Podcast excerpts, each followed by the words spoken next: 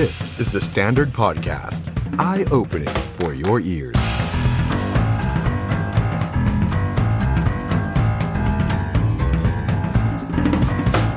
สวัสดีครับ ผู้ชมครับ ต้อนรับเข้าสู่รายการ The Standard Now ครับ กับผมออฟชัยนนท์หานคีรัตครับ วันนี้พฤหัสบดีที่ 10 กุมภาพันธ์ 2565 นะครับ มาเจอกันครับ 2 ทุ่มถึง 3 ทุ่มโดยประมาณนะครับ วันนี้เราขออนุญาตกลับมาคุยเรื่องของโควิด -19 กันอีกครั้งหนึ่งแล้วกันนะฮะ คือหลายคนอาจจะชิน หรือว่าหลายคนเนี่ยอาจจะเบื่อเรื่องของโควิด -19 ไปแล้วนะครับอย่าเพิ่งเบื่อแล้วก็อย่าเพิ่งชินนะครับคือผมก็ยอมรับนะครับว่าบางคนเนี่ยเริ่มชินแล้วจริงๆเนี่ยเริ่มชินแล้ว บางคนใช้คำว่าเริ่มปรับตัวกับโควิด -19 หรือว่าโควิด -19 ได้แล้วนะครับคุณผู้ชม แต่ว่าทีนี้เนี่ยเเราก็ต้องอย่าประมาทครับเพราะว่าถ้าดูตัวเลขวันนี้แล้วค่อนข้างที่จะน่าเป็นห่วงครับ ถึงแม้ว่าหลายคนจะบอกว่าโอมิครอนเนี่ยมันเบากว่าเดลต้าก็ตามนะครับหลาย ๆประเทศก็บอกไว้แบบนั้น เราเองก็กำลังพิจารณาว่าโควิดจะกลายเป็นโรคประจำถิ่นนะครับ แต่ทั้งนี้ทั้งนั้นครับถ้าติดขึ้นมามันก็ลำบากแล้วครับ แล้วมันก็เดือดร้อนไม่ใช่แค่ตัวเราเองนะฮะเดือดร้อนคนรอบตัวคนร่วมงานกับเราด้วยนะครับ เพราะฉะนั้นวันนี้ประเด็นที่เราอยากจะมาชวนคุยครับ เรื่องของโควิด -19 ครับคุณผู้ชมละครับคิดเห็นอย่างไรในขณะนี้ว่าเรากำลังอยู่ในช่วงขาขึ้นหรือเปล่า ตัวเลขวันนี้พุ่งกระฉูด ถ้ารวม ADK ใน 20,000 กว่านะครับต่อวันนะครับ แล้วก็สงกรานต์กำลังจะมาคุณผู้ชมคิดเห็นอย่างไร หรือว่าเราควรจะชิวๆนะก็ไม่เห็นเป็นไรเลย ประเทศอื่นเขาก็ใช้ชีวิตตามปกติ หรือเราควรจะเข้มกับมันเหมือนสมัยก่อนอ้าวความเห็นแตกต่างกัน แต่มาคุยกันได้ที่ The Standard Now นะฮะมาร่วมพูดคุยกันแสดงความเห็นจัดรายการไปพร้อมกันนะครับ ทั้งทาง Facebook และทาง YouTube ของ The Standard นะฮะสวัสดีคุณธนวัฒน์คุณสุรเวชคุณอุ๋มมี่ คุณแผ่นดิน คุณช่อทิพย์นะฮะคุณขวัญซี่ คุณ คิมิโอ ไม่รู้อ่านชื่อถูกหรือเปล่า คุณธราเทพนะฮะคุณรัชนี คุณพิษเสถียรนะครับ สวัสดีทุกท่านเลยนะฮะเอาละครับ วันนี้เรามาเริ่มต้นที่เรื่องของยอดกันแล้วกัน เพราะว่าวันนี้ยอดพุ่งกระฉูดเลยนะครับ ตื่นมานี่ผมเห็นยอดแล้วตกกระจายนะจะเป็นโอมิครอน หรือจะเป็นเดลต้าจะเป็นสายพันธุ์ไหนไม่รู้แหละแต่เห็นตัวเลขแล้วมันตกกระจายก่อนเลย เพราะว่าวันนี้ผู้ป่วยรายใหม่ 14,822 รายครับ เกือบ 1 5ื่นนะครับคุณผู้ชมครับเนี่ยฮะ แล้วถ้าเราไปรวมกับ ATK ATK วันนี้เนี่ย7,000 กว่านะครับคุณผู้ชมครับ ATK วันนี้ 7,754 นะครับ ดูที่ซ้ายเกือบล่างนะครับ 7,754 ครับ เท่ากับว่ายอด 14,800 กับ 7,700 รวมกันเนี่ยประมาณ 2,003นะฮะ โอ้โห วันนี้ผู้ติดเชื้อโควิด2,003นะครับ ถือว่าพุ่งทีเดียวนะครับ ขณะที่ยอดหายป่วยเนี่ยนะฮะคุณผู้ชมครับ วันนี้หายป่วยอยู่ที่ผมหาเลขไม่เจอแล้วเนี่ยหายป่วย 8,503 รายครับ เสียชีวิต 20 รายนะครับ คุณผู้ชมครับ ตรงนี้น่าสนใจนะครับว่าเอ๊ะยอดตรงนี้เนี่ยมันเป็นยังไง นี่นะฮะมันกำลังบอกอะไรกับประเทศไทยหรือเปล่า ประเทศอื่นเขาอาจจะเป็นขาลง แต่ของเราขาขึ้นไหม เอาทีนี้เรามาย้อนดูสถิติกันหน่อยครับว่ามันน่ากังวลขนาดไหน เอาแค่เดือนกุมภาพันธ์ ตั้งแต่1ถึง10กุมภาพันธ์ ยอดมันกราฟมันเป็นยังไง คุณผู้ชมดูตามหน้าจอฮะ นี่ ข้างบนคือยอดติดเชื้อ RT-PCR ตามรายงานของสบคครับ จะเห็นว่ากราฟเพิ่มสูงขึ้นเรื่อยๆครับ ข้างล่างคือยอด ATK กราฟก็สูงขึ้นเรื่อยๆ เช่นกัน คุณผู้ชมลองดูนะฮะ1กุมภาเนี่ย ยอดติดเชื้อ RT-PCR 7,004 ATK 2,000 รวมกันแล้ว 9,000 มาวันนี้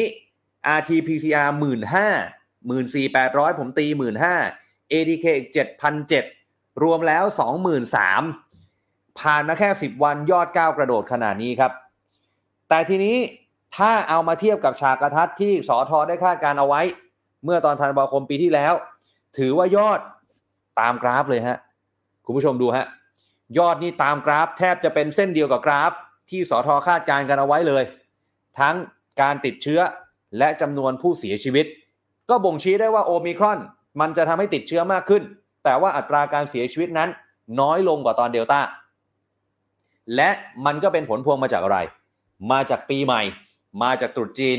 ที่มีการรวมตัวกัน มีการพบปะสังสรรค์ เจอเพื่อนฝูงเจอญาติพี่น้อง มันก็เลยทำให้ยอดโควิดนั้นมันเพิ่มสูงขึ้นในช่วงนี้ครับ สทบอกเอาไว้ของจริงใจเย็นๆ ของจริงสงกรานรออยู่ นี่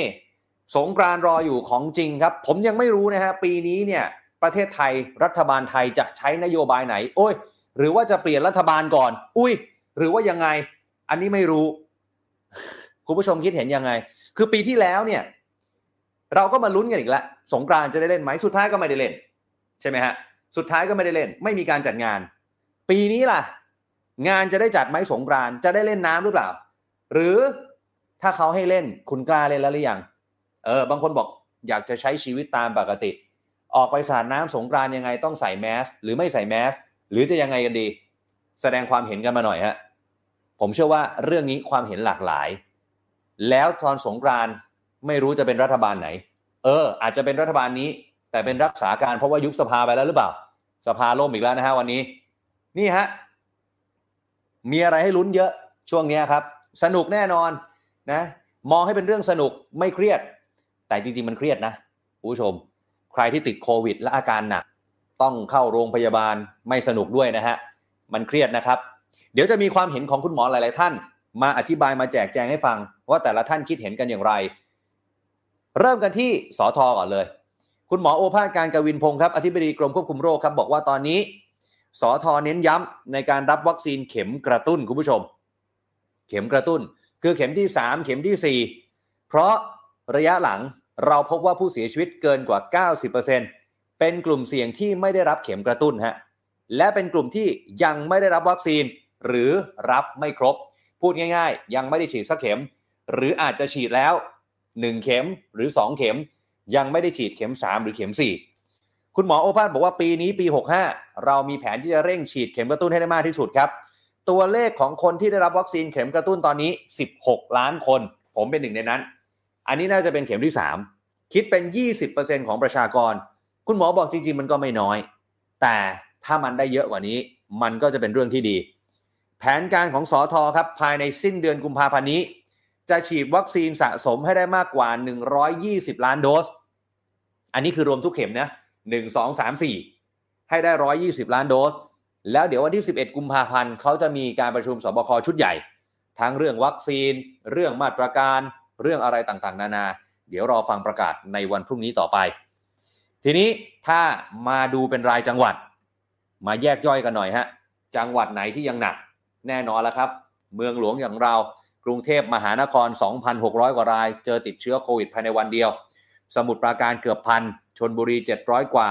นนทบุรี ภูเก็ต ราชบุรี นครศรีธรรมราช นครราชสีมาสมุทรสาคร และมหาสารคาม นี่คือท็อป 10 ซึ่งไม่ใช่เรื่องดีเท่าไหร่คุณผู้ชม ภูเก็ตไปดูภูเก็ตซะหน่อยอันดับ 5 ภูเก็ต 434 รายเนี่ยมาจาก Test and Go ก็คือนักท่องเที่ยวที่บินเข้ามา 25 ราย นี่ฮะ ส่วนสถานการณ์โลกไปดูสั้นๆ คร่าวๆ แล้วกันอ่าดูภูเก็ตกันหน่อย นี่ Test and Go บรรทัดแรกขวาสุดเห็นไหมฮะ25รายอะภูเก็ตนะฮะภูเก็ตนี่เพิ่งจะมีข่าวมีคราว เรื่องของภรรยานักฟุตบอลชื่อดังมัตส์ ฮุมเมิลส์ของบรูเซียดอร์ทมุนกองหลังทีมชาติเยอรมนีนะโดนโจรตีหัวเอาโทรศัพท์มือถือไป จริง ๆ แล้วเหตุการณ์ไม่ได้เกิดขึ้นที่ภูเก็ต แต่เกิดขึ้นที่พังงานะแต่เจ้าตัวเนี่ยไปให้สัมภาษณ์กับสื่อเยอรมัน แล้วก็โพสต์ลงอินสตาแกรมจริงๆเข้าใจได้นะฮะภูเก็ตพังงามันก็ใกล้ๆกัน แล้วเธอเนี่ยมาถ่ายทำรายการที่ประเทศไทยอยู่หลายวัน บางทีมันก็ไม่รู้หรอกตรงไหนภูเก็ตตรงไหนพังงานะฮะแต่เอาเป็นว่าตอนนี้ดังไปทั่วโลกแล้วอะแวะมาที่ภูเก็ตนิดนึงเอาไปกันต่อ ไปกันที่ยอดรวมทั่วโลกหน่อยละกันไม่ได้อัปเดตกันมานานสั้น ๆ นิดนึงฮะทั่วโลกคุณผู้ชม 400 กว่าล้านคน โอ้โหทำไมเยอะจังเลย รวมนะฮะ400 กว่าล้านคนแล้ว คุณยังเป็น survivor หรือว่าผู้อยู่รอดหรือเปล่า หรือว่าคุณเป็นหนึ่งใน 400 ล้านแล้วฮะ คุณเคยติดโควิดไปแล้วหรือยัง นี่ ส่วนประเทศที่มีอันดับผู้ติดเชื้อสูงสุด เอาแบบสะสมนะฮะ อเมริกามาที่ 1 78 ล้านคน โอ้โห จะ 80 ล้านคนแล้วฮะ ที่ 2 อินเดีย 42 ล้านคน ที่ 3 บราซิล ที่ 4 ฝรั่งเศส ที่ 5สหราชอาณาจักร ไทยเราอยู่ที่ 30 ครับ มีคนติดโควิดไปแล้ว2ล้าน5แสนกว่าคน คุณเป็นหนึ่งในนั้นแล้วหรือยัง แสดงความเห็นกันมาหน่อย สวัสดีคุณอนาพัฒน์คุณกมลทิพย์คุณหลุยคุณแคทนะครับ คุณปามี่สตอรี่คุณแบงค์ไฟเย็น คุณปุณธริกานะฮะนี่สวัสดีทุกท่านเลยนะครับ คุณกัญญารักษ์ คุณวิสุทธ์คุณนันทิกา คุณสตางคุณนนท์วันนี้ช่วยผมจัดรายการกันหน่อย คุยข่าวไปด้วยกันนะฮะเอาล่ะเมื่อกี้ที่ผมบอกไว้ ว่าจะมีความเห็นของคุณหมอหลาย ๆ ท่าน เกี่ยวข้องกับเรื่องโควิด ตกลงแล้วโอมิครอนเราเบาใจ หรือเราวางใจมันได้แค่ไหน เริ่มจากคุณหมอนิธิพัฒน์เจียรกุล หัวหน้าสาขาวิชาโรคระบบการหายใจและวัณโรค ภาควิชาอายุรศาสตร์ แพทยศาสตร์ศิริราชพยาบาลโพสต์ข้อความผ่าน Facebook ยาวเหยียดผมย่อให้ฟัง คุณหมอบอกว่าตอนนี้ตัวแดงกันหมด 77 จังหวัด ตัวแดงกันหมด มีเพียงแค่ 18 จังหวัดที่ยอดลดลงหนักหนักหน่อย กทม สมุทรปราการ นนทบุรี และปทุมธานี 4 จังหวัดรวมกันคนติดเชื้อคิดเป็น 36%ของประเทศนะ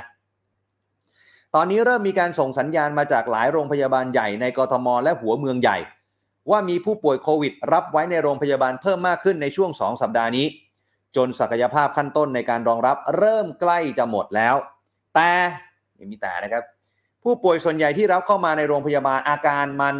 ไม่ได้รุนแรงที่มาจากโควิด คือมันรุนแรงเพราะส่วนใหญ่มีโรคเรื้อรังเดิม มีโรคประจำตัว มีโรคเปราะบางอะไรแบบเนี้ยแล้วก็มักจะเกิดขึ้นในกลุ่มคนที่ได้รับวัคซีนไม่ครบหรือยังไม่ได้ฉีดเลย คุณหมอบอกถามกันมาเยอะ มีคนถามหมอเยอะเหมือนกัน ตกลงประเทศไทยเนี่ย ใกล้จะให้โควิด เป็นโรคประจำถิ่นเราพร้อมแล้วไหม เราทำได้ไหม คุณหมอบอกแบบนี้ฮะ ถ้าเห็นแนวโน้มการใช้เตียงในโรงพยาบาลสำหรับผู้ป่วยโควิดเพิ่มขึ้นต่อเนื่องแบบนี้ น่าจะยังไม่ใช่เวลาอันเร็ววันนี้ อย่างไรก็ตามต้องเตรียมการเอาไว้เนิ่นๆ ทุกภาคส่วนต้องมีฉันทามติในการตัดสินใจครั้งสำคัญว่าตกลงเอายังไง ไอ้นิยามคำว่าโรคประจำถิ่นที่เหมาะสมกับบริบทของประเทศไทยควรจะเป็นอย่างไร ยอดผู้ติดเชื้อ ยอดคนป่วยหนัก ยอดผู้เสียชีวิต ต้องกำหนดไว้ให้ชัดเจน นี่คือคุณหมอนิธิพัฒน์ไปต่อที่คุณหมอธีระกันบ้างฮะคุณหมอธีระวรัฒนารัตน์แพทยศาสตร์จุฬาลงกรณ์มหาวิทยาลัยโพสต์เรื่องนี้เช่นกัน คุณหมอบอกว่าภาพรวมโอมิครอนทั่วโลกหลายทวีปเป็นขาลง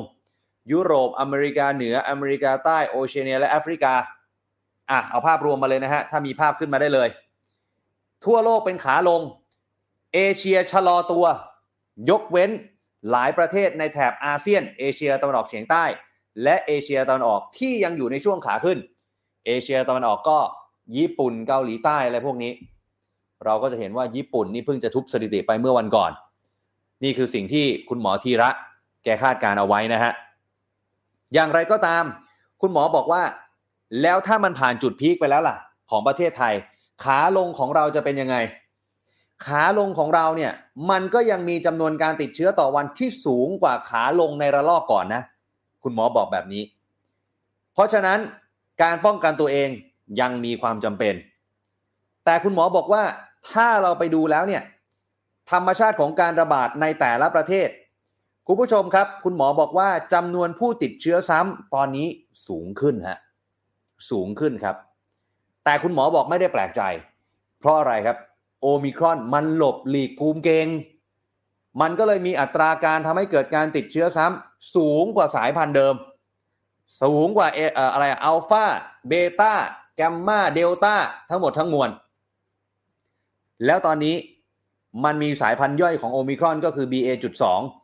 คุณหมอบอกว่าพบว่าการแพร่มันแพร่เร็วกว่า BA.1 คือโอมิครอนดั้งเดิมด้วยนะฮะ แต่การหลบหลีกภูมิ และอัตราการติดเชื้อซ้ำไม่ได้ต่างกัน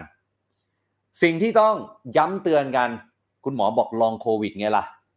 แม้ว่าการติดเชื้อมันจะดูรุนแรงน้อยกว่าเดลต้าแต่ลองโควิดเรายังไม่รู้เลยนะ โอมิครอนมันจะทำให้ลองโควิดนั้นเป็นยังไง มันจะเกิดภาวะที่มันเหมือนหรือต่างจากตัวเดิมอย่างไร ตรงนี้น่าสนใจครับ คุณหมอบอกว่าน่าจะเห็นผลวิจัยในอีกสักสองสามเดือนข้างหน้า ไปกันต่ออีกสักหนึ่งหมอแล้วกัน ก่อนจะไปรัฐมนตรี ขออนุญาตไปที่คุณหมอมนูนลีชเวงวง โรงพยาบาลวิชัยยุทธ คุณผู้ชมถ้าจำกันได้ คุณหมอมนูนนี่ แกโพสต์ตลอด แกโพสต์ตลอดว่า ยังไงทุกคนก็ได้ติด ไม่ต้องห่วง โอมิครอนเนี่ยโควิด เนี่ย ยังไงทุกคนก็ได้ติด ทั่วถึง เออ เสมอภาค นี่แหมอยากจะให้มันเป็นเรื่องอื่นนะฮะที่มันทั่วถึงและเสมอภาคเนี่ย แต่คุณหมอเขามีเหตุผล คุณหมอบอกแบบนี้ฮะ ลองไปดูออสเตรเลียหน่อย ออสเตรเลียเป็นประเทศที่เคยประสบความสำเร็จในการควบคุมโรคโควิด ด้วยการล็อกดาวน์ปิดประเทศตั้งแต่มีนา 63 แต่หลังจากนั้นหลังจากที่ฉีดวัคซีนคนอายุมากกว่า 16 ปีได้มากกว่าร้อยละ 95 ก็คือเกือบร้อยเปอร์เซ็นต์เนี่ยพบว่าต่อให้มีโอมิครอนออสเตรเลียเขาก็เปลี่ยนมาตรการครับธันวาคม 64 ที่ผ่านมาผ่อนคลายแล้วไม่ว่าจะเป็นการบังคับใส่หน้ากากอนามัย นะการรวมตัวกันในช่วงปีใหม่ การเปิดผับเปิดบาร์อนุญาตให้เด็กนักเรียนไปเรียน นักธุรกิจเดินเข้ามาได้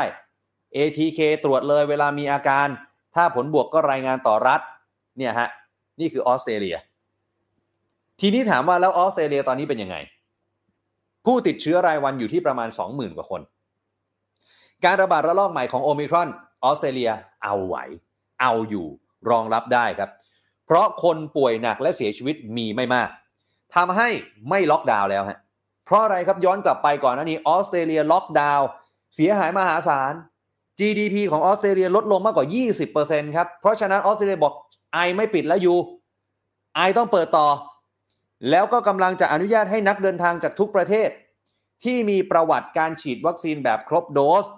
เข้าประเทศได้ในวันที่ 21 กุมภาพันธ์นี่ฮะ ถามว่าแล้วพี่น้องประชาชนของออสเตรเลียเขาคิดเห็นอย่างไร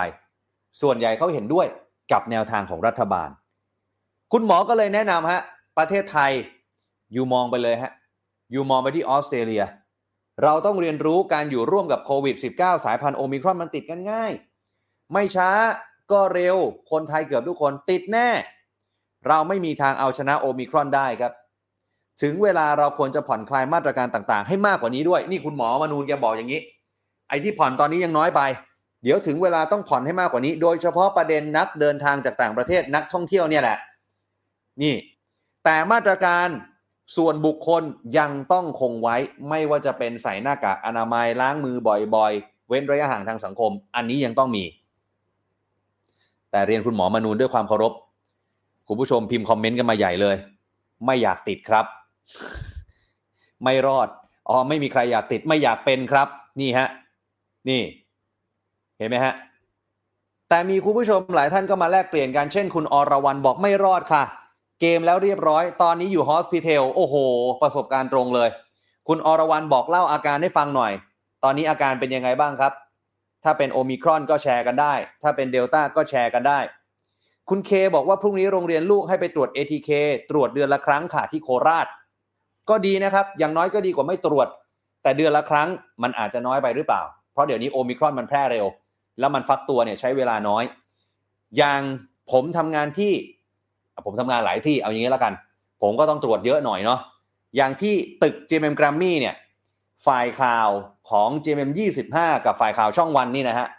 ตรวจให้ผมเนี่ยสัปดาห์ละสองครั้งตอนนี้ คือวันจันทร์กับวันพฤหัสนี่ส่วน The Standard ที่ผมจัดอยู่อันนี้ไม่มีปัญหา เพราะว่าไม่ได้เข้าไปที่ออฟฟิศนะฮะ ออนไลน์กันอย่างเดียว ยาวๆไป เมื่อกี้นี้เห็นคอมเมนต์ของคุณผู้ชมหนึ่งท่าน ติดอยู่ค่ะ ทั้งบ้านเลยคุณเป๊กเป๊กโอ้โห เป็นยังไงบ้างครับ ขออนุญาตส่งความเป็นห่วงเป็นใยนะ ไปถึงคนในครอบครัวด้วยนะครับ แล้วบอกว่ารอรถมารับไปกักตัวที่โรงแรมในวันพรุ่งนี้ โอ้โห เป็นกำลังใจให้จริง ๆ นะฮะ นี่ นี่ฮะ ยังไม่ติดค่ะ ลุ้นทุกวัน คุณสิรายา บอกแบบนี้ คุณพีเจบอกว่าวันนี้เพิ่งตรวจ ATK ครั้งแรก เพราะว่าต้องเข้าออฟฟิศยังรอดครับ นี่ คุณโพลีทิวบอกยังไงก็ติดช้าที่สุดดีกว่า เป็นแล้วก็เป็นอีกได้ แต่ไม่เป็นดีที่สุด เช่นเดียวกับคุณเอกสิทธิ์บอกมา ขอมีชีวิตรอดแบบไม่ติดดีกว่าครับ เออ นี่คุณเป๊กเป๊กแชร์อาการมา เจ็บคอเป็นไข้ คุณแอมมี่แชร์มาน่าสนใจเหลือเกิน หายมาเจ็ดเดือน ลองโควิดมาจ้ะ ผมร่วงหัวจะล้านแล้ว จมูกยังได้กลิ่นเพี้ยนเพียนได้แต่กลิ่นไม่ไหม้อุ้ยอันนี้จริงเหรอฮะคุณแอมมี่ คุณแอมี่บอกเล่าเรื่องราวมาได้ แล้วก็มีหน่วยงานไหนมารับผิดชอบหรือยังฮะ สาธารณสุข สปสช แบบนี้ต้องร้องเรียนนะ วันนี้ผมเพิ่งอ่านข่าวไปอีกหนึ่งเคส เด็กนักเรียนฉีดไฟเซอร์มา ผมร่วง แล้วไปหาคุณหมอคุณหมอบอก ลูกคุณแม่ชอบดึงผมตัวเองหรือเปล่า ไล่ให้ไปหาจิตแพทย์ โอ้มันได้เหรอแบบนี้ นี่เอามาแชร์กันหน่อย มาแชร์กันได้นะฮะคุณผู้ชมฮะอ้าวไปกันต่ออีกนิดนึง สลับไปที่รัฐมนตรีกันบ้างฮะคุณอนุทินชาญวีรกูลครับ รัฐมนตรีว่าการกระทรวงสาธารณสุข ได้บอกว่าการประชุมสบคชุดใหญ่พรุ่งนี้มากันหมด มากันครบ เดี๋ยวจะมีเรื่องปรับราคาค่าตรวจ RT-PCR จะปรับให้ถูกลงขอบพระคุณมาก ทุกวันนี้ถูกลงแล้ว แต่ก็ยังแพงอยู่ดีพันสามพันห้าบางที่ก็ยังสองพันสองพันห้าสามพันนะฮะ ยังไงขอให้มันถูกลงกว่านี้ได้ไหม เป็นหลักร้อยได้ไหม RT-PCR เนี่ยนะ เออ นอกจากนี้ครับ นักข่าวก็ไปถาม เมื่อวานนี้ สอทอบอกว่า เนี่ย ถ้าจะมีอะไรกัน มีเพศสัมพันธ์มีเซ็กกันในช่วงวันวาเลนไทน์ให้แย่จมูกก่อน เออ ตรวจ ATK ก่อน ก่อนจะมีอะไรกัน นักข่าวไปถามคุณอนุทิน คุณอนุทินหัวเราะเลย แล้วบอกผมทำหมันแล้ว วันวาเลนไทน์ก็โควิด free setting รักษาระยะห่าง วิธีการที่จะทำตัวเองให้ปลอดภัยจากโควิด ที่กรมควบคุมโรคแนะนำเชื่อว่าคนไทยรับทราบเป็นอย่างดี นี่ฮะส่วนที่กระทรวงแนะนำให้คู่รักตรวจ ATK ก่อนจะมีอะไรกัน คุณอนุทินบอกว่าก็ส่วนใหญ่ก็คนใกล้ชิดกันไม่ใช่เหรอ เห็นหน้าเห็นตากันก็ไม่เป็นไรหรอก เอออะก็ว่ากันไปคุณผู้ชมแล้วฮะทำยังไง สมมุติอยากจะมีอะไรกันกับแฟน กลัวโควิดไหม ต้องแย่จมูกก่อนไหม หรือว่ายังไงดี นี่ ส่วนอีกหนึ่งเรื่องครับ เรื่องของสอบอคในวันพรุ่งนี้ เดี๋ยวจับตาดูนะครับ ช่วงบ่ายๆเย็นๆ น่าจะมีประกาศออกมาว่าตกลงจะมีการผ่อนคลายผ่อนปลนอะไรมากขึ้นหรือเปล่า ข้อกำหนด หรือมันจะเข้มขึ้น เพราะตอนนี้อย่าลืมว่าตัวเลขมันสูงขึ้นนะครับ ข้ามไปดูต่างประเทศกันหน่อย ต่างประเทศเขาเป็นยังไงกันบ้างแล้วล่ะ เราจะดูแต่ในประเทศของเราก็ไม่ได้เนาะเราก็ต้องดูที่ต่างประเทศกันบ้าง ก่อนจะไปดูที่ต่างประเทศ ขออนุญาตอ่านคอมเมนต์คุณผู้ชมน่าสนใจมาก คุณปาล์มมี่บอกติดลูกด้วย 2 คน อาการคืออ่อนเพลียไอตัวร้อนแค่ 2 วัน โอมิครอนไม่น่ากลัวค่ะ อาการน้อยกว่าหวัดที่เคยเป็นช่วงฤดูหนาวอีก ฉีดไฟเซอร์ 3 เข็มแล้ว ขอให้หายไวๆฮะขอให้คุณลูกหายไวๆด้วยเช่นกัน ร่างกายแข็งแรงนะครับ คุณนุ้ยนิชากรบอกว่าแฟนติดค่ะ กว่าจะหาฮอสพิเทลได้ยากมาก อันนี้ผมแอบบอกคุณนุ้ยและคุณผู้ชมแบบนี้แล้วกัน ปีนี้มาเนี่ย ทางสอทอได้ลดเขาเรียกว่าลดค่าใช้จ่ายส่วนนี้ทำให้บรรดาฮอสพิเทลเนี่ยเขาได้น้อยลง ค่าห้องเดิมเนี่ยถ้าผมเข้าใจไม่ผิดหรือผมจำไม่ผิดปีที่แล้วเหมือนจะพันห้าต่อวัน แต่ปีนี้ถ้าผมจำไม่ผิด ถ้าผิดขออภัยด้วย เขาลดเหลือหนึ่งพันอ่าคุณผู้ชมลองคิดดูแล้วกันว่าแล้วฮอสพิเทลหรือว่าโรงแรมที่ไหนเขาอยากจะเข้า สมมุติเขาได้แค่คืนละพันเขาสู้ไปเปิดรับนักท่องเที่ยวที่เริ่มเข้ามาแล้วแบบ Test and Go หรือ Sandbox หรืออะไรก็แล้วแต่เนี่ยไม่ดีกว่าหรือ ถูกไหมฮะอะอันนี้ อันนี้ผมเอามาเล่าให้ฟังนะครับคุณผู้ชมอ้าวไปกันต่ออีกนิดนึงแล้วกัน ก่อนที่จะไปพบกับแขกรับเชิญของเราในวันนี้นะฮะไปดูสถานการณ์ในต่างประเทศกันหน่อย ดูเขาแล้วดูเราดูเราแล้วดูเขาอังกฤษเป็นยังไง อังกฤษตอนนี้ครับมาตรการรับมือโควิดทั้งหมดที่ยังคงประกาศใช้ โดยเฉพาะเรื่องกักตัวอาจจะถูกยกเลิกเร็วขึ้น ภายในเดือนกุมภาพันธ์นี้บริสจอนสันแกประกาศเลย คือเอาสถานการณ์ปัจจุบันก่อน สถานการณ์ปัจจุบันเนี่ยคนที่ตรวจแล้วเจอว่ามีโควิด ต้องกักตัวด้วยตัวเองเป็นเวลาอย่างน้อย 5 วัน กฎเนี้ยมีผลบังคับใช้ถึง 24 มีนาคม ผมมีญาติอยู่อังกฤษ ติดโควิด ก็ต้องเข้ากฎนี้เหมือนกัน คือไม่ต้องไปที่โรงพยาบาลนะ กักตัวอยู่ที่บ้าน 5 วันเป็นอย่างน้อย เดิมเนี่ยจะบังคับใช้ถึง 24 มีนาคม แต่ล่าสุด คาดว่าจะมีแนวทางใหม่ จะประกาศในวันที่ 24 กุมภาพันธ์ที่จะถึงนี้แล้วนี่ จะเปลี่ยนแปลงให้มันเร็วขึ้น โอกาสที่มันจะยกเลิกมาตรการต่างๆ มีโอกาสสูงเลยครับสำหรับสหราชอาณาจักร แล้วมาตรการในการเดินทางเข้าสหราชอาณาจักรก็เริ่มผ่อนปรนมากขึ้นตั้งแต่ 11 กุมภาพันธ์เป็นต้นไป ใครที่ฉีดวัคซีนครบโดสแล้วเข้าได้เลยครับ ไม่จำเป็นต้องตรวจหาเชื้อด้วย ฉีดครบโดสเข้าอังกฤษได้เลย ใครที่ยังไม่ฉีดก็ไม่ต้องกักตัวด้วยนะ เออ แต่พอไปถึงต้องตรวจหาเชื้อก่อน แล้วทุกคนต้องกรอกแบบฟอร์มเข้าประเทศ เพื่อง่ายให้เพื่อง่ายแก่การติดตามตัว แต่ทั้งนี้ทั้งนั้นไอ้ที่ผมเล่าไปเนี่ย มันคืออังกฤษนะ ในในในสหรัฐอาณาจักรเองเนี่ย ก็ไม่ได้ยึดตามนี้ทุกประเทศนะครับ ยกตัวอย่างเช่นสกอตแลนด์สกอตแลนด์นี่เขาบอกว่าเขาขยายการประกาศใช้มาตรการรับมือกับโควิด ไปจนถึงนู่น 24 กันยายนเกือบปลายปีนู่นเลยนะฮะเนี่ยนี่ นี่คืออังกฤษ เมื่อกี้เราดูไปหลายที่แล้ว อังกฤษก็ดูออสเตรเลียก็ดูขออนุญาตสลับกลับมาที่บ้านเรากันหน่อยคุณผู้ชมคิดว่าการท่องเที่ยวบ้านเราตอนนี้เป็นยังไงฮะดีหรือไม่ดีแสดงความเห็นกันมาได้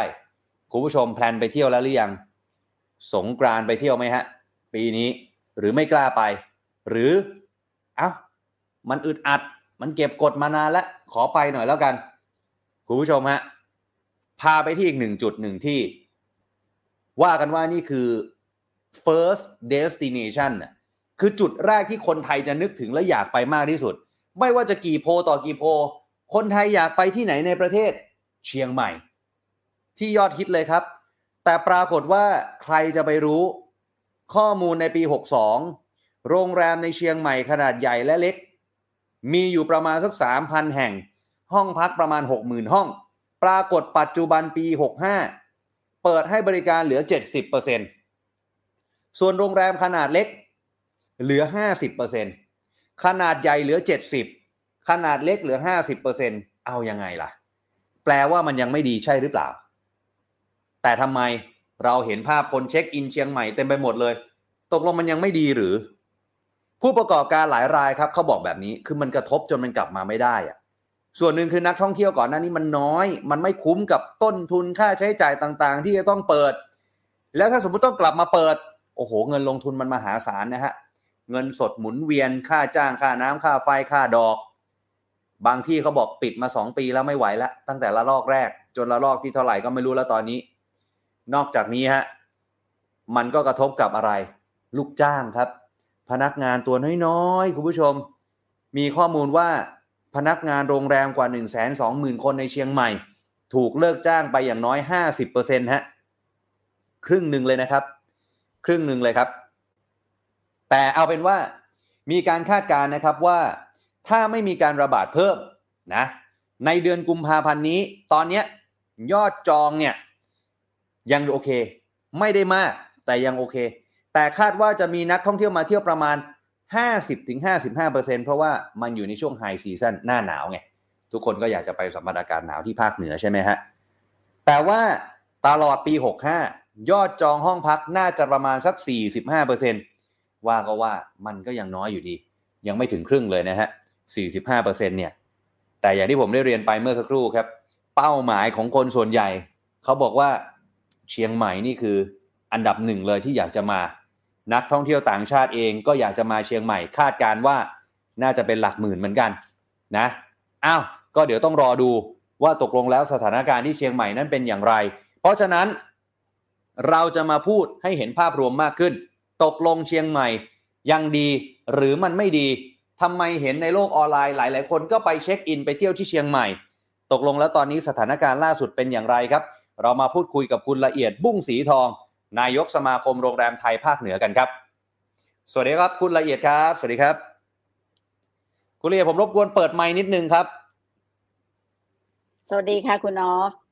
อ๋อได้ยินชัดเจนครับ คุณละเอียดผมรบกวนวางวางกล้องมีที่วางไหมฮะ นิดนึงเออได้เดี๋ยวให้คุณละเอียดเดี๋ยวหามุมสักแป๊บ นี่วางกล้องรู้เลยว่ารายการสดจริง ๆ นะฮะตอนนี้ ได้ไหมเนี่ยโอเคอ่าโอเค ดีขึ้นครับดีขึ้นครับ โอเคครับคุณละเอียดครับอ้าวก่อนอื่นเลยผมถามสถานการณ์ปัจจุบันก่อนละกันนะฮะว่า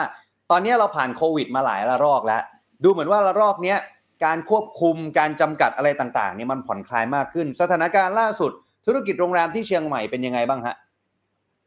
ล่าสุดเอาเป็นว่าตั้งแต่ปลายปีก่อนเข้าดาวน์ดีไหมคะว่าสถานการณ์ดีค่ะ เนื่องจากเงื่อนไขการครับผ่อนปลนของรัฐบาล นะคะเรื่องเซนติเมนต์ของคนที่เริ่มมีความรู้สึกอึดอัดกับสิ่งที่เราเป็นอยู่มานานเกินหนึ่งปีแล้วดังนั้นเนี่ยทุกคนก็เลยออกมาเที่ยวกัน ในฐานะที่เป็นเป็นเอ่อส่วนของสมาคมโรงแรมไทยเราก็มองดูว่าเซนติเมนต์ของคนน่าจะกลับมาละนะคะการผ่อนปลนเงื่อนไขจากรัฐบาลก็ดีขึ้นเป็นลำดับ ถ้าพูดถึงไตรมาสสี่นะคะประกอบกับเป็นฤดูการท่องเที่ยว นะคะและอีกประเด็นหนึ่งที่สำคัญก็คือเรื่องของโครงการรัฐบาลที่ออกมา เราเที่ยวด้วยกันครับทัวร์เที่ยวไทยอืมหรือคนละครึ่งก็แล้วแต่ที่ช่วยทำให้กำลังซื้อของคนที่มันถดถอยอยู่ ด้วยภาคภาคเศรษฐกิจบ้านเราเนี่ยมันมันถดถอยนะคะกำลังซื้อของคนก็ไม่ค่อยมีเซนดิเมนต์ของคนก็ไม่ได้เรื่องความกังวลของสุขภาพนะคะเรื่องของตัวโควิด ที่มันระบาดอยู่ แต่พอมาถึงไตรมาสสี่เนี่ยเป็นฤดูการท่องเที่ยวของภาคเหนือ นะประกอบกับถามว่าจุดขายของเชียงใหม่เนี่ย มันค่อนข้างจะเป็นอะไรที่พอดีกับว่ามันเป็นพื้นที่เปิด มันเป็นอืมท่องเที่ยวแบบธรรมชาติ มันเป็นครับท่องท่องเที่ยวแบบชุมชนนะคะ ก็เลยทำให้คนในภูมิภาคอื่น ๆ มองเห็นเสน่ห์ตัวนี้ของเชียงใหม่ แล้วก็ประกอบกับสิ่งที่สำคัญก็คือราคาจับต้องได้ ครับ เนื่องจากดีมานของการท่องเที่ยวภายในประเทศ เราไม่ต้องพูดถึงการท่องเที่ยวต่างประเทศมันเป็นศูนย์อยู่แล้ว ในช่วงปีกว่าๆเราก็เลยมาปรับตัวกันขายราคาที่ลดมากกว่า 70-90%เปอร์เซ็นต์โอ้นะคะตั้งแต่คือเฟสหนึ่งของโควิด เนี่ย เรารายได้เราเป็นศูนย์บาทนะคะตั้งแต่ปีครับหกสามอืมเราเราล็อกดาวน์กันทั่วประเทศ เราปิดน่านฟ้าตลาดต่างประเทศอืมตั้งแต่เมษาจนถึงมิถุนา พอกรกฎาสิงหาเริ่มดีขึ้นนะคะอืมพอกรกฎาสิงหาเริ่มมิติดีขึ้นดีขึ้นของพี่เนี่ยหมายถึงว่าดีขึ้นกว่าคำว่าศูนย์บาท แต่ก็ไม่ได้ดีมาก ไม่ได้ดีมากอืมถามว่าเห็นเห็นกำไรหรือเห็นไหมว่าค่าใช้จ่ายกับรายได้มันสัมพันธ์กันไม่เลย ไม่เลย อ่า ไม่เลยค่ะ เพราะฉะนั้นเรื่องของตัวค่าใช้จ่ายก็เป็นเรื่องที่ผู้ประกอบการจะต้องอยู่อยู่ให้ได้ ก็มีการ voice กลับไปที่รัฐบาลว่าเราจะทำยังไงดี ที่สามารถที่จะทำให้ผู้ประกอบการสามารถพยุงการจ้างงานได้ สามารถมีกระแสเงินสดเข้ามาหมุนเวียน ในขณะที่รายได้เราเหลืออยู่ประมาณสามเปอร์เซ็นห้าเปอร์เซ็นไม่เกินสิบเปอร์เซ็นในช่วงของปลายปีครับนะคะที่เริ่มเริ่มเห็นเซนดิเมนต์ของคนออกมาอืมนะคะการที่คนเราเนี่ยออกมาเริ่มมีความเชื่อมั่นเนี่ย ก็เนื่องจากมาตรการปลดล็อกของรัฐบาล เนื่องจากการเข้าถึงวัคซีน นะคะเราเราปฏิเสธไม่ได้วัคซีนเป็นตัวแปรที่สำคัญที่สุดที่สร้างเซนติเมนต์ให้คน มีการปรับตัวเข้าอยู่เข้ากับโควิด อืม กล้าจะไปเที่ยว กล้าจะไปเที่ยว อืม ในขณะที่กำลังซื้อก็ไม่ได้ดี แต่เรื่องเรื่องโครงการออกที่รัฐบาลออกมาก็ดีนะคะแล้วก็ราคาขายของเอ่อทางภาคเหนือก็ดีพี่ว่าราคาโรงแรมในภาคเหนือเนี่ย เรามีตั้งแต่หลัก จะว่าหลักสิบก็ไม่เชิงทีเดียวนักเอาว่าหลักร้อยจนถึงหลักหลายๆพัน เมื่อก่อนเนี่ยโรงแรมห้าดาควรับเราอาจจะขายสักเอ่อห้าพันจนถึงหนึ่งหมื่นปัจจุบันเนี่ยเราเหลือแค่หลักพันโอ้โรงแรมห้าดาวเนี่ย ในโครงการเราเที่ยวด้วยกัน ไม่มีใครขายเกินสามพันบาท เพราะนักเดินทางโอ้โหสามารถจ่ายได้แค่พันพันกว่าบาทเอง รัฐบาลออกให้อีกพันครับกว่าบาท สิ่งเนี้ยอ๋อมันเป็นสิ่งที่เราอยากจะสร้างกระตุ้นให้มีปริมาณของนักเดินทาง ที่เลือกเชียงใหม่ ในครับช่วงที่เราต้องการธุรกิจต้องการเงินสด ให้เข้ามาหมุนเวียนในระบบเพื่อเกิดการจ้างงาน เพื่อให้คนในเมืองเราเนี่ย มีมีเศรษฐกิจนะคะคนขับรถมอเตอร์ไซค์คนขับสี่ล้อแดง คนขับตุ๊กตุ๊กคนขายผักครับนะคะคนขายไข่ คนขายข้าวสารก็จะได้มีรายได้เข้าไปหมุนเวียน เพราะว่าเราปฏิเสธไม่ได้ว่านักครับท่องเที่ยวเนี่ยนอกจากพักโรงแรมเนี่ยเขาก็ต้องกินอาหาร เขาต้องใช้ครับรถอืม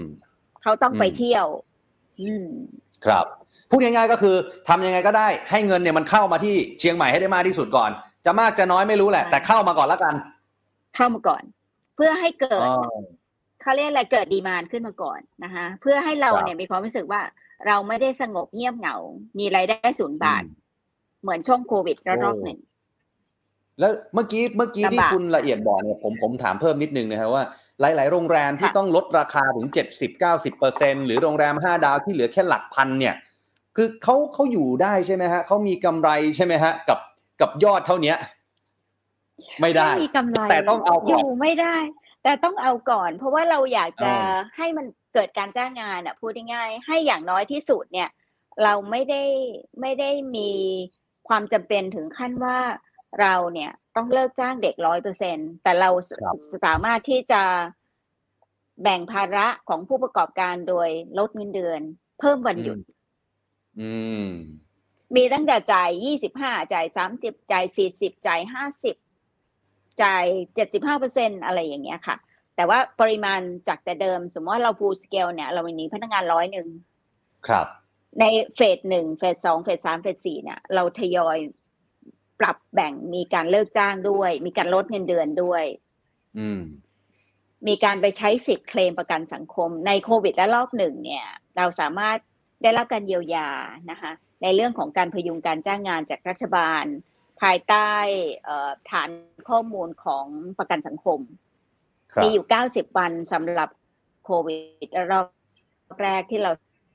สามารถเคลมประกัน เคเคลมการเอ่อว่างงานจากครับรัฐบาลมีการช่วยเหลือเยียวยาผู้ประกอบการผ่านผ่านตัวผู้ประกอบผ่านตะตัวลูกจ้างเองในระบบประกันสังคมนะคะ72เปอร์เซ็นอยู่90วันครับนะคะปีปี63อืมหลังจากนั้นก็ไม่มีอีกเลยนะคะ เราก็มีการ voice กลับไปที่รัฐบาลครับว่าเราเข้าใจส่วนหนึ่งนะคะเงินรัฐบาลเองนะคะนะ ในสถานการณ์แบบนี้มันเป็นทั่วโลกมันเป็นทั้งประเทศครัเราบจะบอกว่า sector อุตสาหกรรมท่องเที่ยวเป็น sector เดียวที่ลำบากอืเราก็มีความเข้าใจ การเข้าถึงเงินกู้ที่เราเรียกว่าซอฟ t ์โลนกับทางรัฐบาลเอง ก็มีเงื่อนไขเยอะที่ไม่ค่อยเอื้อให้กับผู้ประกอบการที่โดยเฉพาะที่เป็น SME เข้าถึงเงินกู้กับ partner ที่เป็นธนาคารพาณิชย์ได้นะคะ มันก็จะเป็นเรื่องครับเรื่องหนังชีวิตที่เยาวที่ที่ยาวมาก ๆ ตั้งแต่โควิดอืมอืมและรอบหนึ่ง มาถึงปัจจุบัน ก็เลยจะมีการปรับตัวในการหารายได้เพื่อมาพยุงการจ้างงานด้วยวิธีการต่างๆนะคะ ครับ อืม ซึ่งซึ่งตอนนี้เนี่ย อัตราคนว่างงานจากธุรกิจโรงแรมเอาถึงอะอาจจะถึงปลายปีที่แล้ว หรือว่าต้นปีนี้เนี่ย ตอนนี้ อัตราคนว่างงานเป็นยังไงบ้างฮะน่าจะเกิน 50%ของคนในอินดัสทรีที่เป็นที่เป็นคนโรงแรมทั้งทั้งคนโอ้โรงแรมด้วยอุตสาหกรรมท่องเที่ยวด้วยก็แล้วกันนะคะครับก็อย่างเอาง่ายๆอะอย่างอืมอาชีพไกด์อย่างเงี้ยนะคะฮะไกด์สำหรับตลาดคนไทยเขาไม่ได้ใช้ไกด์เพราะฉะนั้นอืมอาชีพนี้คือตกงานร้อยเปอร์เซ็นอาชีพรถตู้ก็เพิ่งจะได้กลับมา เนื่องจากว่าเอ่อ ตลาดลูกค้าถ้าเป็นตลาดคนไทยเนี่ยเขานิยมขับรถ หรือเดินทางหรือเครื่องบินไปเลย อืมจะมีสัดส่วนน้อยที่จะใช้รถเช่าหรือใช้รถตู้ เพราะฉะนั้นบริษัทรถเช่าไม่ว่าจะเป็นเช่ามอเตอร์ไซค์เช่ารถยนต์ซีดาน เช่ารถตู้พร้อมคนขับอย่างอย่างเอ่อเอ่อในแต่เดิมที่เราค่อนข้างจะมีตลาดครับที่ใช้รถตู้เช่าพร้อมคนขับอยู่ค่อนข้างเยอะนะคะ พวกเนี้ยเนี่ยจะเป็นลักษณะเป็น SME หรือเป็นการรวมตัวของชมรมผู้ขับรถตู้ให้เช่าในจังหวัดครับนะคะก็เป็นการที่เขาก็ค่อนข้างจะลำบาก อันเนี้ยอืมเป็นเรื่องของตั้งแต่โควิดและรอบหนึ่ง ปัจจุบันเนี่ยอาจจะมีสัดส่วนที่ดีขึ้นบ้างนะคะ จากการที่ว่าเชียงใหม่เองก็ถ้าพูดถึงตั้งแต่ปลายปี 64 ณ ถึงปัจจุบัน ตอนแรกเราก็คิดว่าพอปลายปี 64 ไตรมาส 4 ของปี 64 ปัจจุบันเนี่ย Q1 ของปี 65 เนี่ย เราก็มองดูว่าคิดว่าเซนติเมนต์ของคนน่าจะดีขึ้น แต่พอมาอืมเดือนธันวาเรามาเจอโอไมครอนนะครับนะคะพอโอไมครอนคนเริ่มกังวล คนเริ่มอืมเริ่มมีความรู้สึกว่าเราจะ move ต่อไปยังไง พอการเปิดประเทศตั้งแต่เดือนพฤศจิกาเนี่ย เชียงใหม่เองยังยังได้อันนี้ส่งส์จากการเข้าประเทศในตลาดต่างประเทศค่อนข้างน้อย ตลาดโดเมสติกน่ะเมื่อเทียบแล้วเนี่ยค่ะอาจจะประมาณ 95เปอร์เซ็นแล้วก็อีก5เปอร์เซ็นเนี่ยเป็นตลาดต่างประเทศที่อยู่ต่อมาจากภูเก็ตแซนด์บ็อกซ์กรุงเทพอืมแซนด์บ็อกซ์ครับนะคะถึงแม้เชียงใหม่จะได้รับการเปิดเมืองท่องเที่ยวนำร่องนะคะเอ่อในจังหวัดเชียงใหม่มี 25อำเภอเนี่ย เราอืมมี5อำเภอรวมทั้งอำเภอเมืองแล้วเนี่ย เป็นจังหวัดที่เราได้รับการเอ่อ ผ่อนปรนเงื่อนไขในการให้มีนักท่องเที่ยวต่างประเทศเข้ามาในโปรแกรม Test and Go ผ่าน Thailand Pass นะคะ เพราะฉะนั้นเนี่ยเอ่อสิ่งเหล่านี้เนี่ยมันเกิดขึ้นยากเนื่องจากว่าปัจจุบันเนี่ยสนามบินเชียงใหม่เป็นหนึ่งใน international airport ในประเทศไทยครัก็บจริง แต่ยังไม่มีสายการบินไหนที่มีความเชื่อมั่น ว่าถ้าบินแล้วจะไม่ขาดทุนอืดีมานมันยังดีมานยังไม่เกิดขึ้น เพราะสายการบินเนี่ยอืมมันไม่ได้สายการบินในประเทศเรานะเป็นสายการบินต่างประเทศที่เขาเคยนำนักท่องเที่ยวต่างประเทศเข้ามาหาเรา แล้วสายการบินต่างประเทศเองก็เหมือนสายการบินในประเทศเราที่ก็เจอภาวะโควิด pandemic เหมือนกันครับสภาพความคล่องตัวในการบริหารจัดการหรือคนของเขาหรือเครื่องบินของเขาเนี่ยก็ยังไม่ได้พร้อมที่จะ kick off ได้ทันทีตามนโยบายประเทศเราที่เปิดประเทศอืมตั้งแต่หนึ่งพฤศจิกา เพราะฉะนั้นครับสิ่งเหล่านี้มันก็เป็นเป็นอะไรที่เป็นกลไกเป็นปัญหาอุปสรรคในการในการทำธุรกิจหรือในการที่จะเริ่มต้นทำให้เอ่อภาคอุตสาหกรรมท่องเที่ยวในภาคเหนือเราเองเนี่ยค่อนข้างจะครับเจอลำบากพออมสมควร แต่อย่างไรครับก็ตามเราก็มองว่า เงื่อนไขต่างๆ ที่ผ่อนปรนเนี่ย มันก็อาจจะเป็นการ ต้องจับมือไปด้วยกัน เราก็ต้องทนลำบาก และพยายามสร้างดีครัมานบในประเทศเราไปด้วยกันเออเออถ้าถ้าอย่างนั้นแล้วเนี่ย ถ้าผมผมถามถึงอนาคตบ้างแล้วกันนะฮะเอาอนาคตบ้างเพราะว่าเห็นว่าภาพรวมธุรกิจโรงแรมในเดือนกุมภาพันธ์ที่เชียงใหม่เนี่ย ยอดจองแค่สิบห้าเปอร์เซ็นเองเหรอฮะใช่ค่ะโอ้นี่ซึ่งเป็นอันนี้อะไรเรื่องจริงที่เหรอฮะเรื่องจริง โอ้แต่ว่าจจริริงงๆๆแล้วเลยนะทำไมรู้สึกอันนี้อันนี้ความรู้สึกนะแต่ว่าไม่รู้ไม่รู้ว่าค่ะว่าโอเคตัวเลขมันก็สะท้อนความเป็นจริงมากกว่าความรู้สึกอยู่แล้วนะฮะแต่ว่าความรู้สึกเนี่ยคือคนชอบไปเที่ยวเชียงใหม่ ชอบไปเช็คอิน ไปถ่ายรูปไปโน่นนี่นั่น แต่กุมภาสิบห้าเปอร์เซ็นถ้าอย่างนั้นแปลว่าตลอดปีนี้นี่เชียงใหม่จะเป็นยังไงฮะเนี่ย คือเราก็มองดูว่าไตรมาสหนึ่งเนี่ยนะคะ คงจะไม่ไหวแล้วอะคงจะไม่น่าจะไม่ไม่น่าดีอย่างที่เราคาดการไว้แล้วล่ะ เราก็ครับคงต้องมองไปข้างหน้านะคะอืมไตรมาสสองจะมีสงกรานต์อ่าไตรมาสสามเนี่ยจะมีอาจจะมีตลาดในกลุ่มอาเซียน อาจจะเป็นไปได้ที่จีนเนี่ย อาจจะเปิดประเทศ อาจจะผ่อนปรนเงื่อนไข อนุญาตให้คนของเขาเดินทางออกต่างประเทศแล้ว ครับ เพราะฉะนั้นในกลุ่มตลาดอาเซียนเนี่ย เนื่องจากว่าเชียงใหม่เราเองเนี่ย เราเป็น subset destination ก็คือเป็น destination รอง เพราะว่าเราไม่มีสายการบินบินตรงเข้ามาหาเรามากเหมือนกับภูเก็ตและกรุงเทพนะคะด้วยด้วยครับในในสถิติอดีตเนี่ย เราเป็น subset destination อย่างนี้แหละเป็น destination ที่เป็นรองมาจากภูเก็ตและกรุงเทพอืมเนื่องจากว่าถึงแม้เราจะมีสายการบินบินบินตรงเข้ามาหาเรานะคะแต่นักท่องเที่ยวเราเนี่ย หรือสายการบินเองเนี่ย ไม่ได้มีเยอะเท่ากับกรุงเทพและเอ่อภูเก็ต เนื่องจากว่าครับการทำธุรกิจของเขาเนี่ยเขาก็ต้องมองว่าเขาบินเข้ามาปล่อยนักเดินทางเข้ามาสองร้อยคนเขาก็ต้องบินกลับเขาก็ต้องมองดูว่า destination อย่างเชียงใหม่เองเนี่ยจะมีผู้โดยสารที่จะบินกลับไปหาจากจากเขาเนี่ยเพื่อกลับไปประเทศเขาเนี่ยมันเป็นต้องเป็น round trip พอสมควร เพราะฉะนั้นครับสิ่งเหล่านี้เนี่ยทำให้เราเนี่ยมองเห็นว่าเชียงใหม่เราเองในอนาคตเนี่ยพี่ว่าอาจจะพอมองเห็นทิศทางบวกขึ้น ถ้าแบ่งครับแยกในเรื่องของตลาด domestic เนี่ยเราก็อาจจะดีในอืมไตรมาสหนึ่งแต่ไตรมาสสองเนี่ยอืมเริ่มเข้าออฟซีซั o นละ เริ่มเข้าโลอืมซีซั o นละ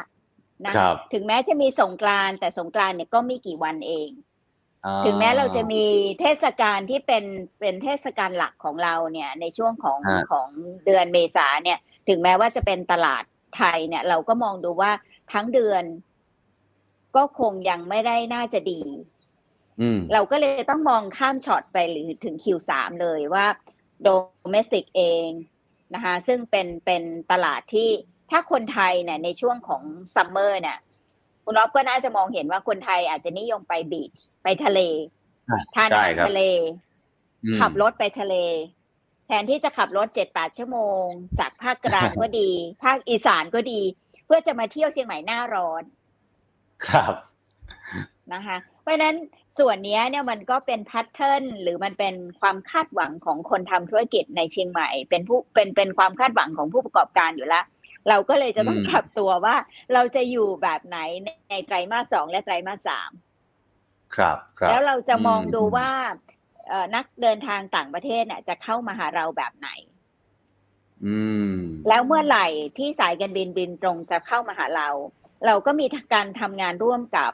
เอ่อการท่องเที่ยวแห่งประเทศไทยนะคะ ซึ่งก็ครับให้ความช่วยเหลือผู้ประกอบการเอ่อในภาคเหนือเป็นอย่างดีนะคะ เพราะว่าการท่องเที่ยวแห่งประเทศไทยมีสำนักงานอยู่ทั่วโลกเขาก็จะมองดูว่าตลาดหลักที่เคยฟีดเข้าเชียงใหม่ โดยสายการบินที่บินตรงเนี่ย จะมีความเป็นไปได้เมื่อไหร่ ที่เขาจะบินตรงอ่ามมาหาเรา เช่นครับฮ่องกงนะคะ มาเลไต้หวัน สิงคโปร์อืมมาเก๊าหรือครับเกาหลี นะคะประเทศเหล่านี้เคยมีเที่ยวบินตรงเข้ามาหาเรา หรือแม้กระทั่งพม่าเวียดนามอ่าหรือลาวนะคะเพราะฉะนั้นกลุ่มประเทศอาเซียนเหล่านี้เราก็มองดูว่าอาจจะได้อันนี้ส่งส์ว่าถ้าเขาปลดล็อกเราอาจจะพอได้อืมในขณะครับเดียวกันไปตลาดภายในประเทศสำหรับไตรมาสสองและไตรมาสสามพี่ก็มองดูว่าถ้ารัฐบาลให้ความช่วยเหลืออย่างที่ทางเอ่อส่วนของสมาคมโรงแรมไทยก็ดี ส่วนของผู้ประกอบการในท้องถิ่นเราเองเราก็ดีเราเรา voice ผ่านทางเอ่อเอ่อ สสปนนะคะซึ่งเป็นองค์กรที่ดูแลทำช่วยเหลือผู้ประกอบการ แล้วก็ทำการตลาดให้ประเทศไทยในเรื่องของการประชุม อืมครับหนาคุณเลยรัฐบาลออกครัมาบปลดล็อกเงื่อนไขหรือกระตุ้นนะคะว่าเราจะทำยังไง move ยังไงให้ให้ผู้ประกอบการในภาคเหนือเราอยู่ได้กับตลาดประชุมสัมมนา อืมอืมอืมคุณละเอียดผเรามจะแทรกทำอนิย่าดงไรนึงฮะซึ่งซึ่งทั้งค่ะครับผมแทรกนิดนึงเมื่อเมื่อกี้นี้ที่บอกว่าต่างประเทศเข้ามาเนี่ย เดิมทีก่อนโควิด เนี่ย ผมอยากรู้ว่าประเทศไหน เข้ามาเชียงใหม่มากสุดฮะ นักท่องเที่ยวจากที่ไหนฮะจีนค่ะไชน่าเมนแลนด์เลยค่ะโอ้ประเทศจีนเลยค่ะนี่ตอนนี้ก็เลยแย่เลย เพราะว่าจีนนี่เขาไม่ให้ออกมา ไม่ให้ออกเลยค่ะข่าวมาอะแล้วบอกลองลองว่าลงมาเขาอาจจะ ลองลงมาอ่าก็จะเป็นกลุ่มกลุ่มตลาดยุโรปนะคะ แต่ว่าอย่างที่บอกว่ากรุงเทพอืมเอง หรือหรือภูเก็ตเองเนี่ย เป็นเป็น destination ที่เราเนี่ยได้อันนี้ส่งส์นักท่องเที่ยวต่อเชื่อมโยงต่อเนื่องจากเขา ก็คืออย่างอเมริกาอย่างเงี้ยค่ะ หรือยุโรป ยุโรปหลายประเทศเป็นกลุ่มตลาดที่เข้ามาเชียงใหม่ ต่อจากกรุงเทพครับและต่อจากภูเก็ตนะคะ ถึงแม้อ่าไม่มีเที่ยวบินตรง แต่กลุ่มเหล่านี้อย่างโดยเฉพาะอเมริกาอย่างเงี้ยค่ะ ก็เข้ามาเชียงใหม่ครับเยอะ นะคะกลุ่มอ่ายุยุโรปไม่ว่าจะเป็นอังกฤษเยอรมันนะคะเบลเยียมฮอลแลนด์เนเธอร์แลนด์อะไรอย่างเงี้ยค่ะก็จะเป็นกลุ่มที่เข้ามาหาเชียงใหม่นะคะนอกอืมนอกจากกลุ่มอาเซียนมาเลสิงคโปร์เนี่ยเพราะเขามีเที่ยวบินตรงไต้หวันอย่างเงี้ยค่ะ ก็เป็นตลาดหนึ่งอืมอืมที่อืมาเชียงใหม่ครับอันนี้ครับถือว่าเป็นตลาดหลักในในอดีตนะคะแต่ว่า majority ก็คือตลาดจีนในช่วง ถ้าย้อนกลับไปก็ประมาณเริ่มเริ่มโตขึ้นเรื่อยๆนะครับตั้งแต่ปี 2015 2016 ไปจนถึงจบเกมที่ปี 2018 นะคะแล้วก็ต้นปี 2019 ที่เกิดเรื่องของตัวโควิดโควิดขึ้นมานะฮะเอออะถ้าอย่างนั้นพอดีอยู่ในช่วงท้ายรายการแล้วครับคุณละเอียด เชียงใหม่ยังหนักขนาดนี้ในฐานะที่เป็นนายกสมาคมโรงแรมไทยภาคเหนือ จังหวัดอื่น ๆ นี่เขาไม่ยิ่งกว่าเชียงใหม่แล้วฮะจังหวัดที่อาจจะไม่ได้เป็น เดสติเนชันแรกในใจของใครหลาย ๆ คนแบบเนี้ยตอนนี้เอาภาพรวมตอนนี้เป็นยังไงบ้างครับ สั้น ๆ ช่วงท้ายตอนนี้ โอ้ยก็ยิ่งกว่าเชียงใหม่อีกละคะครับแต่ว่าเขาอาจจะไม่ได้อิงอุตสาหกรรมท่องเที่ยวเท่ามากเท่ากับจังหวัดเชียงใหม่ เพราะว่าเมืองรองเหล่านั้นเนี่ย ไม่ว่าจะเป็นเชียงรายแม่ฮ่องสอนน่านแพร่เหล่านี้เนี่ยเขาเขามีสัดส่วนการตลาดที่ค่อนข้างจะไม่ได้อิงการตลาด หรือที่เป็นต่างประเทศมากเท่ากับจังหวัดเชียงใหม่ เพราะนั้นผู้ประกอบการเองเนี่ยเขาก็มีความลำบากยิ่งกว่าเรา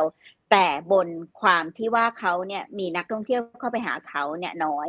นักท่องเที่ยวอย่างแพร่หน่าอย่างเงี้ยจะเป็นคนไทยซะส่วนใหญ่ ซึ่งคนไทยเองที่เราเรามีการปลดเขาเรียกอะไรอะปลดล็อกเงื่อนไขก็จริง แต่ว่ามันก็ยังไม่ไม่ได้มีความสะดวกในการที่ว่าเขาจะเกิดความเชื่อมั่นในการเดินทาง ก็จะมองเห็นว่าภาวะเศรษฐกิจของเชียงใหม่ เรื่องของอุตสาหกรรมท่องเที่ยวนี่ก็หนักหน่วงที่สุดในบรรดา เอาว่าแค่แปดจังหวัดภาคเหนือตอนบนนี้เชียงใหม่ก็น่าจะติดแบบอันดับหนึ่งนะคะ เพราะว่าเราอิงการท่องเที่ยวจากต่างประเทศเป็นหลักค่ะ อืมครับครับครับอะเป็นกำลังใจให้นะครับ ทั้งตัวสมาคมโรงแรมไทยภาคเหนือ แล้วก็ผู้ประกอบการที่เชียงใหม่ทุกท่านเลยนะครับ ขอให้สถานการณ์มันดีขึ้น ขอให้มันไม่ระบาดหนักเหมือนเดิม แล้วก็ขอให้ทุกอย่าง โอเคขึ้นนักท่องเที่ยวหลั่งไหลไป วันนี้ขอบพระคุณคุณละเอียดนะครับ โอกาสหน้าได้คุยกันใหม่ครับ ขอบคุณนะครับขอบคุณสวัสดีคค่ะรับครับสวัสดีค่ะค่ะคุณผู้ชมครับนี่คือคุณละเอียดบุ้งสีทองครับนายกสมาคมโรงแรมไทยภาคเหนือนะครับ เราเห็นแล้วนะครับว่าวิกฤตที่เกิดขึ้นกับการท่องเที่ยวโดยเฉพาะที่เชียงใหม่เนี่ยมันหนักหนาสาหัสขนาดไหนนะครับ เราก็หวังใจเหลือเกินนะครับ ว่าสถานการณ์โควิด ไม่ใช่แค่ประเทศไทยนะ เราต้องภาวนาให้ทั่วโลกเลย เพราะว่าถ้าทั่วโลกดีขึ้น คนก็จะได้มาเที่ยวเมืองไทยมากยิ่งขึ้นนั่นเองนะครับคุณผู้ชมครับ ช่วงท้ายนี้ขออนุญาตแวะไปการเมืองซะหน่อยแล้วกันนะเพราะว่าวันนี้ช่วงประมาณสักบ่ายสามโมง ฟ้าผ่าเปรี้ยงที่สภาอีกแล้ว สภาล่มครับ ขยันล่มเหลือเกิน ไม่รู้ว่าสภาหรือเรือเนี่ย จมไปถึงไหนตอนไหนแล้วมั้งฮะล่มขนาดนี้ นี่ วันนี้ครับ การประชุมสสคุณพิเชษเชื้อเมืองพานสสเพื่อไทย ฝ่ายค้านครับ เสนอเลย ตรวจสอบองค์ประชุมหน่อยสิเอาละสิ คุณชวนหลีกภัยครับ ประธานสภาก็เรียกสสเข้ามา เอามาตรวจสอบองค์ประชุมครับ ต่อมาครับสสอัธกรจากพลังประชารัฐเสนอแบบนี้แล้วกัน งั้นตรวจสอบด้วยการขานชื่ออ่าทีนี้วิปสองฝ่ายเห็นตรงกัน ทั้งรัฐบาลและฝ่ายค้าน แต่ปรากฏว่าสุดท้ายนับองค์ประชุมด้วยการเสียบบัตร เสียบบัตร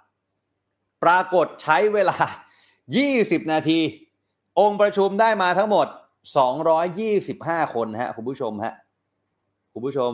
225 คน ครึ่งหนึ่งของสภาในวันนี้ต้อง 237 ได้มา 225 ไม่ถึงครึ่ง องค์ประชุมไม่ครบ ปิดประชุม สภาล่มอีกแล้ว สภาล่มครั้งที่ 6 ในรอบไม่ถึง 2 เดือน และครั้งที่ 18 ของรัฐสภา เอาละสิ เนี่ยฮะคำถามก็คือว่า เอายังไงอะสภาผู้แทนราษฎรชุดนี้ เหลือไม่ถึง2ปี ล่มแล้วล่มอีก นี่ล่มรายวีครายสัปดาห์แล้วนะฮะเสถียรภาพของรัฐบาลของรัฐสภา มันเป็นยังไง มันจะไปไหวไหม หรือมันเป็นการเล่นเกมการเมืองกัน ไม่รู้ล่ะเกมของใคร เกมของฝ่ายค้าน เกมของรัฐบาลที่จะตอบโต้ บางคนไปถึงที่รัฐสภาแต่ไม่เข้า มีข้อมูลผมไม่ค่อยแน่ใจตัวเลข แต่ผมได้ยินมา คุณผู้ชมเชื่อไหมฮะ ไอสภาล่มที่เกิดขึ้นเนี่ย ที่รวมๆแล้วเนี่ยสิบแปดครั้งเนี่ย คิดเป็นเงินภาษีของเราที่เสียไปเนี่ย ประมาณหกสิบล้านบาทแล้วนะฮะ ไอ้ที่ล่มไปสิบแปดครั้งเนี่ย มีคนคำนวณตัวเลขออกมา ผมจำไม่ได้ว่าแหล่งอ้างอิงมาจากไหนขออภัยจริงๆ ถ้าใครมีข้อมูลเนี่ยฝากคอมเมนต์บอกหน่อยนะฮะ อันนี้ขออภัยด้วย หรือถ้าผมผิดเนี่ยสามารถคอมเมนต์มาท้วงติงกันได้นะครับ เขาบอกว่าเงินภาษีของเราที่สูญเสียไปกับสภาล่มเนี่ย หลายสิบล้านแล้วนะฮะ หลายสิบล้านแล้ว เอาล่ะสิ ยังไงล่ะ เห็นหัวประชาชนกันอยู่ไหม เออ บางคนบอกว่า หยุดเล่นเกมการเมืองได้ไหม หน้าที่ของสสคืออะไร ฝากไว้ให้คิดแล้วกัน ตกลงการยุบสภา มันจะเร็วกว่าที่คิดหรือเปล่า อันนี้น่าสนใจไม่น้อยครับ คุณผู้ชมละครับละคิดเห็นอย่างไรอ้าวตกลง เลือกตั้งผู้ว่ากทม หรือว่าเลือกตั้งใหญ่อะไรจะเกิดก่อนกันพลเอกประยุทธ์จันโอชาจะอยู่ในตำแหน่งได้นานอีกสักแค่ไหน เดี๋ยวรอดูครับ อภิปรายไม่ไว้วางใจที่จะเกิดขึ้นในช่วงสัปดาห์หน้าน่าสนใจเหลือเกิน แต่น่าเสียดาย มันเป็นอภิปรายแบบไม่ลงคะแนนนะฮะเอาฝากไว้ด้วยแล้วกันครับ วันนี้ลาไปก่อนครับขอบพระคุณทุกคอมเมนต์ฝากกดไลค์กดแชร์กันด้วยครับ สวัสดีครับ The Standard Podcast. Eye Open for your ears.